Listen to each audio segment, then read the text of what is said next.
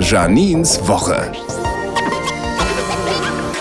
Schwuppdiwupp zum Donnerstag. Da werden in Tempelhof BVG Fundsachen versteigert.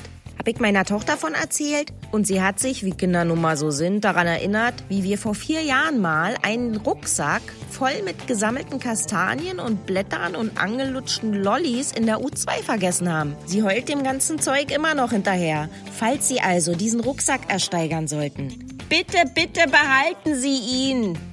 Für Samstag habe ich mir wirklich ganz fest vorgenommen, meine Bude zu putzen. Aber wissen Sie, meine Mutter hat mir als Kind immer verboten, an den Schrank mit den Putzmitteln zu gehen. Das wirkt irgendwie bis heute.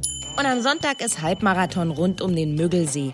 Respekt einfach vor allen, die da mitlaufen. Ich hätte ja auch nie gedacht, dass ich mal jeden Tag eine Stunde joggen gehe. Und jetzt, was soll ich sagen?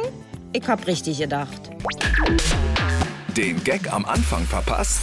Jetzt einfach zurückspulen und nochmal hören in der neuen RBB 888 App direkt auf Ihrem Handy. Jetzt downloaden.